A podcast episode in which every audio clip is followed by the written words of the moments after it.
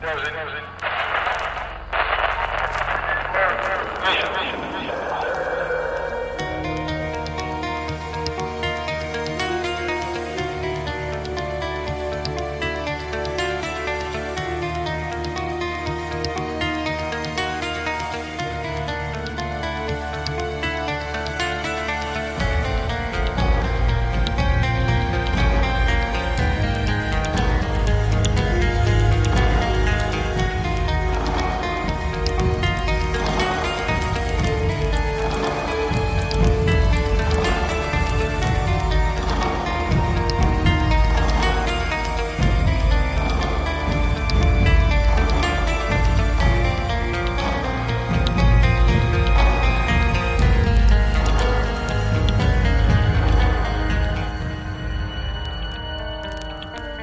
Good evening and welcome to Monsters Among Us.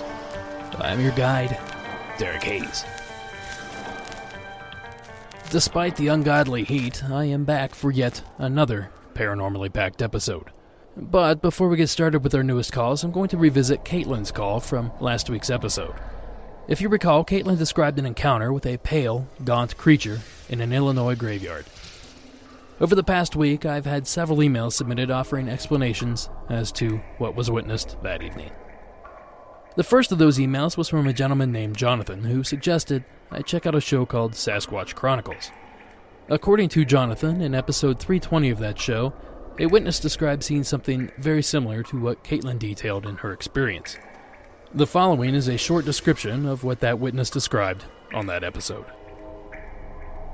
We stopped dead in our tracks at the color alone, thinking at first it's probably an animal, but as we walked along this wood path, our feet were heavy and loud, and it didn't move at all. To us, we saw it in a profile stance. Honestly, it looked human. It was crouched, balancing high on its toes, arms hanging between the knees, but you could see they touched the ground between the legs. At the time, I remember this creature, that's what I'll call it, looking very small, but we were some distance away. It looked like it was starving. If you've seen pictures of girls battling severe anorexia, that is the closest I can come to explaining the lack of meat on this creature. It wasn't a person, no way. It appeared to be completely, and I mean completely, hairless. It stayed in its profile stance, not looking at us. We walked closer, it never moved. We almost started whispering jokingly that it was a scary model or statue from the lack of movement. Even when we got to a point of stomping to scare it off or try to get it to move. We were scared, but we were intrigued.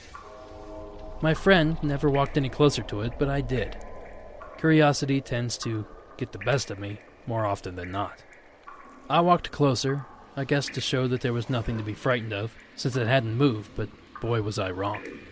I walked closer, moving so amazingly slow as to not startle it, because as I got closer, the more details I got. I still don't think I was ever any closer than 10 feet away at least. I stopped and reached off the path for something to throw at it. I threw some things toward it, and finally got it to move. It was something that only at the time I could describe as what was a very sick, starving human. Even though from the side I saw no visible nose or ears, and there was no strong facial bone structure in the brow or jawline. The neck was the length of most humans. Down its back, the spine was protruding. The tops of the shoulders were so bony they almost appeared pointed. I saw no shoulder blades ever. No stomach was visible, only ribs and almost a protruding type of chest bone. My first thought was that this was an alien. After all my attempts to move this guy had failed, I finally started kicking some debris at it. Then, finally, after what seemed like an eternity of looking and harassing this creature, it moved. The creepiest moving thing I have ever seen. Another interesting observation made was by Britt in Pennsylvania. Britt suggested that the creature Caitlin had encountered was none other than the infamous Wendigo. For those unfamiliar, the Wendigo is a creature of Native American folklore that is said to be the spirit or manifestation of a warrior who, by choice or desperation, practiced the act of cannibalism.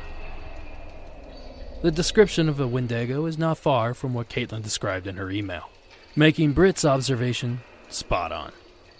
Time does not permit me to go through each and every email submitted, but I do appreciate the interaction. It's through discussions like this that we really begin uncovering the roots of these encounters. Thank you again to all those that have reached out to me. I have an amazing show lined up for you this evening and several downright creepy encounters to get to, so let's go ahead and get at it.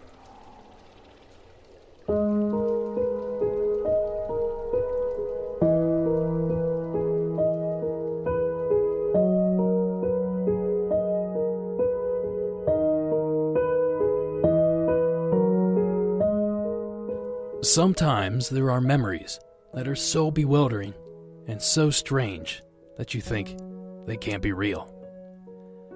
You chalk it up to an ill fated memory, a television event mistaken for real life, or a downright fabrication.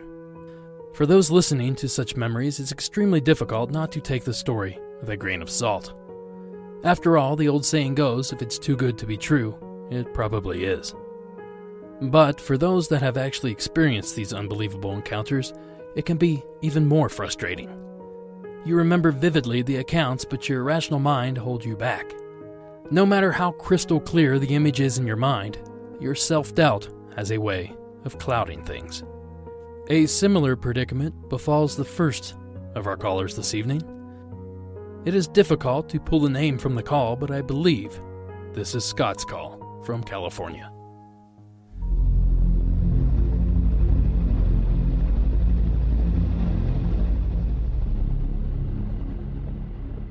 Hello, my name is Scott, and I live in Southern California. Yes, I have uh, my entire life. And I was calling to share with you um, my one and only paranormal experience. And uh, it was about 40 years ago when I was about uh, 10 years old. It Was in the middle of the night. I was asleep in my room. My parents used to leave on the hallway light uh, dimmed in case one of us kids had to get up in the middle of the night.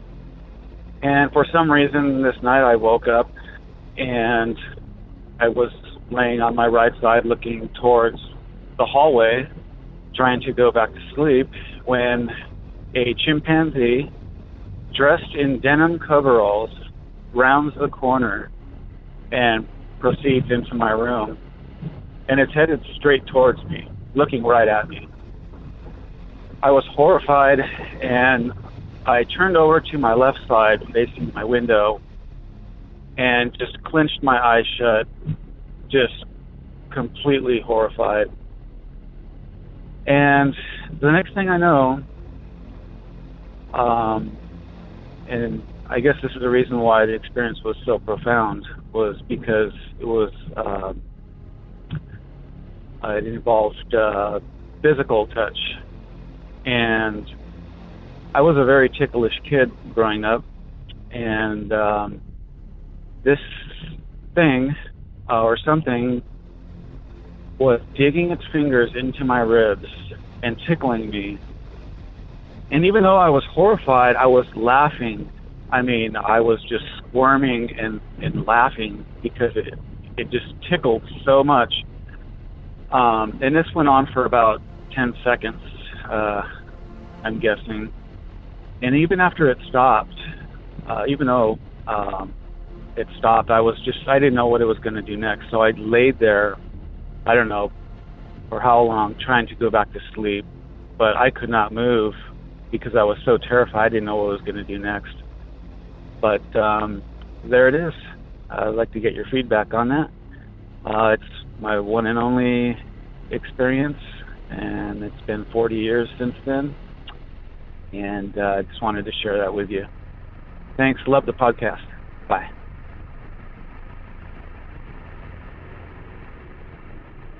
Thank you, Scott, for submitting your story, and I do apologize if that's not actually your name.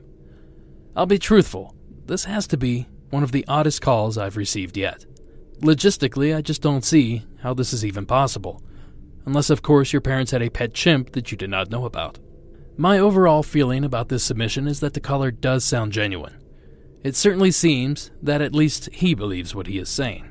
So, that basically leaves us with one of two options either the escaped chimpanzee in denim overalls made its way into the caller's home and stumbled into his bedroom, or this is simply the product of a lucid or perhaps fever induced dream. I certainly do not intend to suggest that the caller's story is fabricated, but it is possible that his memory is not as clear as he'd like it to be. Either way, Scott, I really appreciate you taking the time to share your story. You never know, perhaps someone out there has had a similar experience and can shed some light on this extremely strange encounter. Thank you again, Scott, for submitting.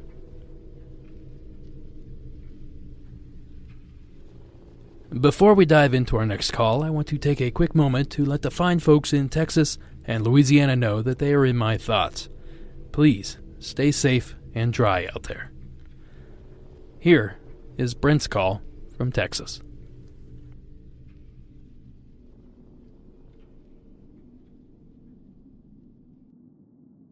Hello, Derek.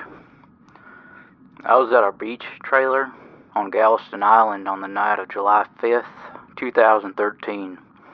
It's a small RV park where my family has owned lots for decades uh, for weekends and family get togethers. So I've spent countless days and nights out there for as long as I can remember. I'm 37 now. Everyone else in my family had gone to bed, and it was a little after midnight so I was alone on the upper portion of our deck, just enjoying the solitude and night sky. But as I turned around to scan a different portion of the sky, my eyes they caught some movement. I saw about a dozen small white orbs silently flying from the direction of the beach crossing the nearby highway. They were less than a quarter mile away, not very high, just slightly higher than the three story condos they presumably had just cleared. Um, I watched intently because I couldn't identify what these things were. Um, they were self illuminated, but not very bright. Not beaming or flickering, just orbs of soft and steady light.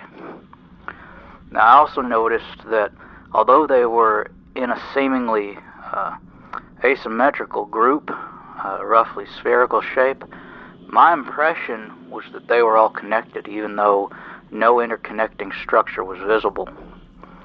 Um, all apparently individual lights were gliding, flying, drifting, whatever, uh, as one single flock, we'll call it. Uh, the sky was visible between each orb, but they did seem unusually rigid in relation to each other. Uh, so, if not connected somehow, then perhaps uh, synchronistically navigated.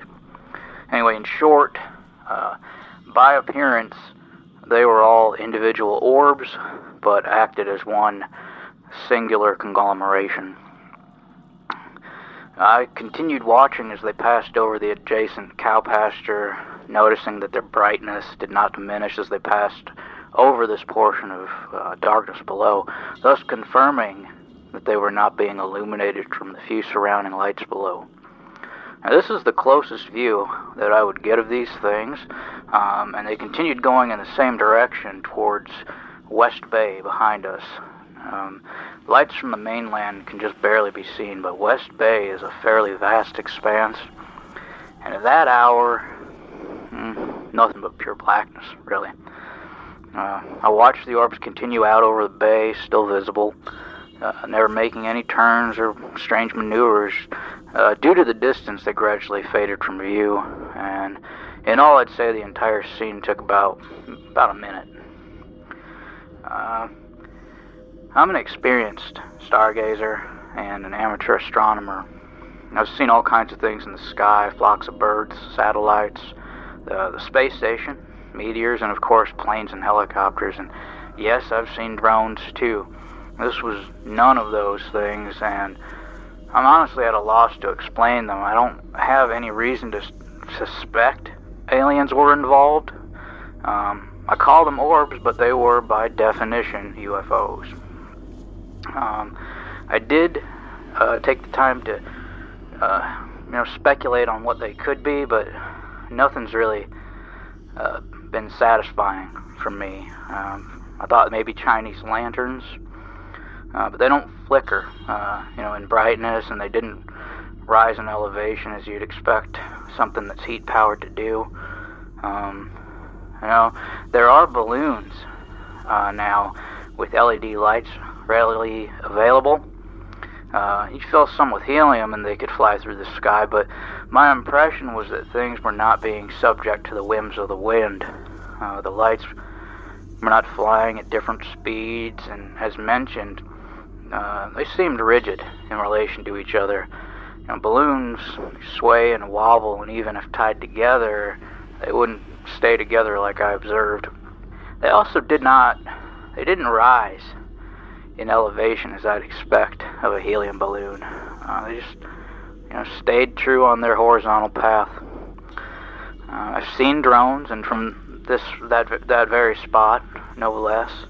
Uh, private drones don't have that kind of range to be able to traverse the entire bay. Drones typically have flashing lights, and these didn't. Um, there are all kinds of flocks of birds out there. That's pretty common, but they don't self-illuminate. Um, and even if birds had somehow consumed a bioluminescent organism from the Gulf that caused them to glow, uh, which would would be a huge leap in uh, speculation in itself. I would still expect to see shades of their bodies and wings, not just single points of light. Uh, it was summer, and lightning bugs uh, have been out there, but you know, it was too far away, um, and they didn't fly haphazardly like insects, so I didn't think that was I didn't think that was the case. Um, now I have seen the phenomenon uh, known as ball lightning um, uh, in in articles. I've never actually seen it myself. You know, I've read about it, um, but it wasn't stormy at all. Um, partly cloudy at most. Uh, there also weren't any sparks or flickers, as I would expect of something electrical. Uh, I also wouldn't expect ball lightning to fly in a straight path for miles, you know. Now, um, another possible explanation, and the one that's most appealing to me, uh, would be Earth lights, um, because it just it seemingly fits, but the precise nature or even existence hasn't been verified. They seem to be more often associated with fault zones and geologically active sites, not a sandbar island in open water, at least, as, at least not as far as I know. Uh, and, you know, to use an unknown to explain an unknown isn't satisfactory. It might be right, but I don't really have any confidence in that. Anyway, uh, about a year after I submitted my account to MUFON, uh, and a field investigator, Chuck maybe, uh, followed up with a phone call interview. I don't know the case number though. Um, I apologize for the length of this. I just wanted to show that I have attempted to account for the mundane and the known, uh, which has left me with the unknown. Um, and feel free to use any portion of this for the podcast. thank you for your time, and uh, I enjoy the show.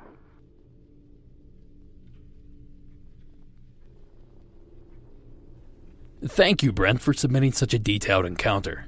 I really like the fact that you went through every possible explanation and gave reasons why it could and could not be what you witnessed that evening. That certainly makes my job easier. However, there is one possibility that was not touched upon military flares.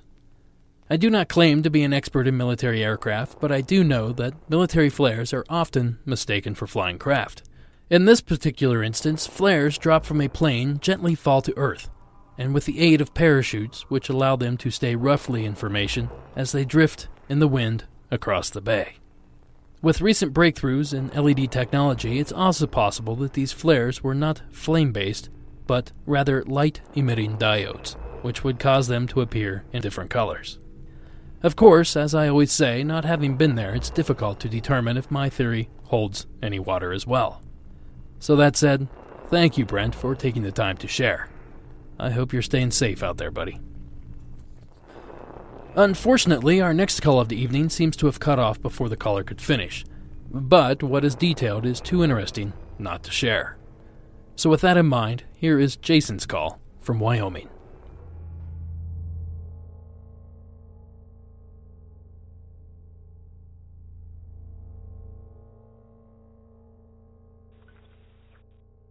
They're great podcast, man. This is Jason. I'm calling from Wyoming. Um, been been binge listening to your podcast here for the last few days, and uh, it's great stuff. Yeah, you, you guys are doing great work. Um, got to experience myself. Just to give you a background on myself, I have Jamaican roots. So you know, in Jamaican culture, we're very very superstitious folks and uh, believe in a lot of a lot of folk, folklore and myth. Um, personally, for myself, I'm not that kind of a person. Uh, I I'm scientific. I believe in facts. Seeing is believing. Um, you know, not to say that you know things don't don't happen that you know you can't explain, you don't see it. Uh, but for me personally, that's how I am. Uh, you know, uh, it's hard to say, man, how to uh, put this into words. Um, my experience here, but um, I was probably about seven or eight at the time. Um, this was at night. Um, I I was in bed asleep. Um, I was having a dream, and um, th- like I said, this was like I was probably about seven or eight at the time. So this is this was a very clear dream that impacted me so much that even now at 34 years old, I uh, I still remember this dream like it was yesterday. Um, details of the dream. Uh, you know, even though it was a dream, you know, you say it's a dream, okay, it's not paranormal, but it's it's what occurred after the dream that was strange. So, in in my dream, I was being chased by a monster. Um, this thing kind of it, it was a humanoid type of monster. Um, had like a it, it, it, to describe the the monster, it had like a um, like tan leathery skin um, almost like an Indian type headdress. The face of this monster I could not make out. You know, um, I, I you can't couldn't really tell the face, but you could you could see the figure of what this thing was. Um, it had uh, had legs, but it was kind of like um, like the legs were hinged back. You know, kind of like how a, uh, a jackal or a dog or a half man, half goat, or a centaur, something like that. That's kind of what it was like, the, how the legs looked. But it was all tanned, um, Indian headdress, um, leathery skin, and this thing was chasing me.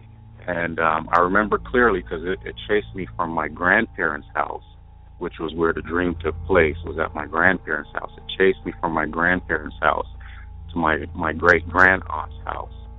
And there's like a little dirt path that led from my grandparents' house to my grand grand aunt's house. Um, you know, in Jamaica, that's kind of how neighbors, you know, in the rural areas, kind of how your neighbors are. It's a little dirt trail from one neighbor to the uh, other neighbor. Anyways, this thing was chasing me, and I ran to my great grand grand aunt's house, and I ran over. I, I was quite a headways, had a had a good head start on it so it wasn't catching up to me, but it was moving very fast. Anyways, I got over to her house and got on her patio. And I was like, well, you know, maybe I may have lost this thing. So I peeked around the corner off the patio, and there the monster was. And I, I, I believe you not, this thing slapped me, slapped me so hard, right? And that's when I woke up. And when I woke up, it was probably about 7:30, close to 8 in the morning. And um, and this is where it gets strange. Like my, I was sore, and I'm not sure why I was sore. Like my whole head was sore. And my mom saw me, and she said, "Son, come here." I was like, she said, "What? What happened to your face?" And I was like, uh, "Nothing." You know, just went to bed, had a dream, and, and woke up. She said, "You had a dream." I said, "Yeah, I dreamt. You know, something was chasing me, and I got slapped." And she took me to the mirror and told me to look at my face. And I kid you not, I had a handprint on my face, uh, specifically on my right jaw. There was a handprint. And it didn't look like a regular handprint, like this thing had like, you could see the fingers, but there were like uh, uh, claw tips on top of the fingers. And um, freaked us out, you know. And, and like I said, this thing is stuck with me over 20 years. I am Thank you, Jason, for taking the time to share. Let me take this moment to remind everyone that there is a 5 minute limit on each call, but not a 5 minute limit on each story. So, in short, if you're disconnected after 5 minutes, simply call back and finish your call. We certainly do not want to miss any details. Now, back to Jason's call. Based on the information given, I can only deduce that he may have accidentally slapped himself in his sleep, leaving the peculiar mark. Of course, I realize this is a difficult thing to have happen and not wake up, but I suppose it's as good of an explanation as any. Jason, be sure to call back if there's more to the story that could shed some light on this mystery. Thank you again for submitting. And to finish things out for the evening, I'm going to revisit the local legends segment. With the recent total eclipse happening over Hopkinsville, Kentucky, I thought it would be fun to revisit the Hopkinsville Goblin attack of 1955.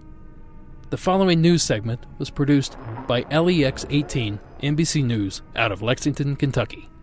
Here is that clip. A mysterious event back in 1955 inspired some of Hollywood's most famous movies, including E.T. and Poltergeist. A Kentucky family claimed to have been visited by aliens from outer space. They said that for four hours they fought off the aliens by shooting at them. LEX 18's Adam Weiner takes us back to the scene of this alleged alien encounter in tonight's Mystery Monday.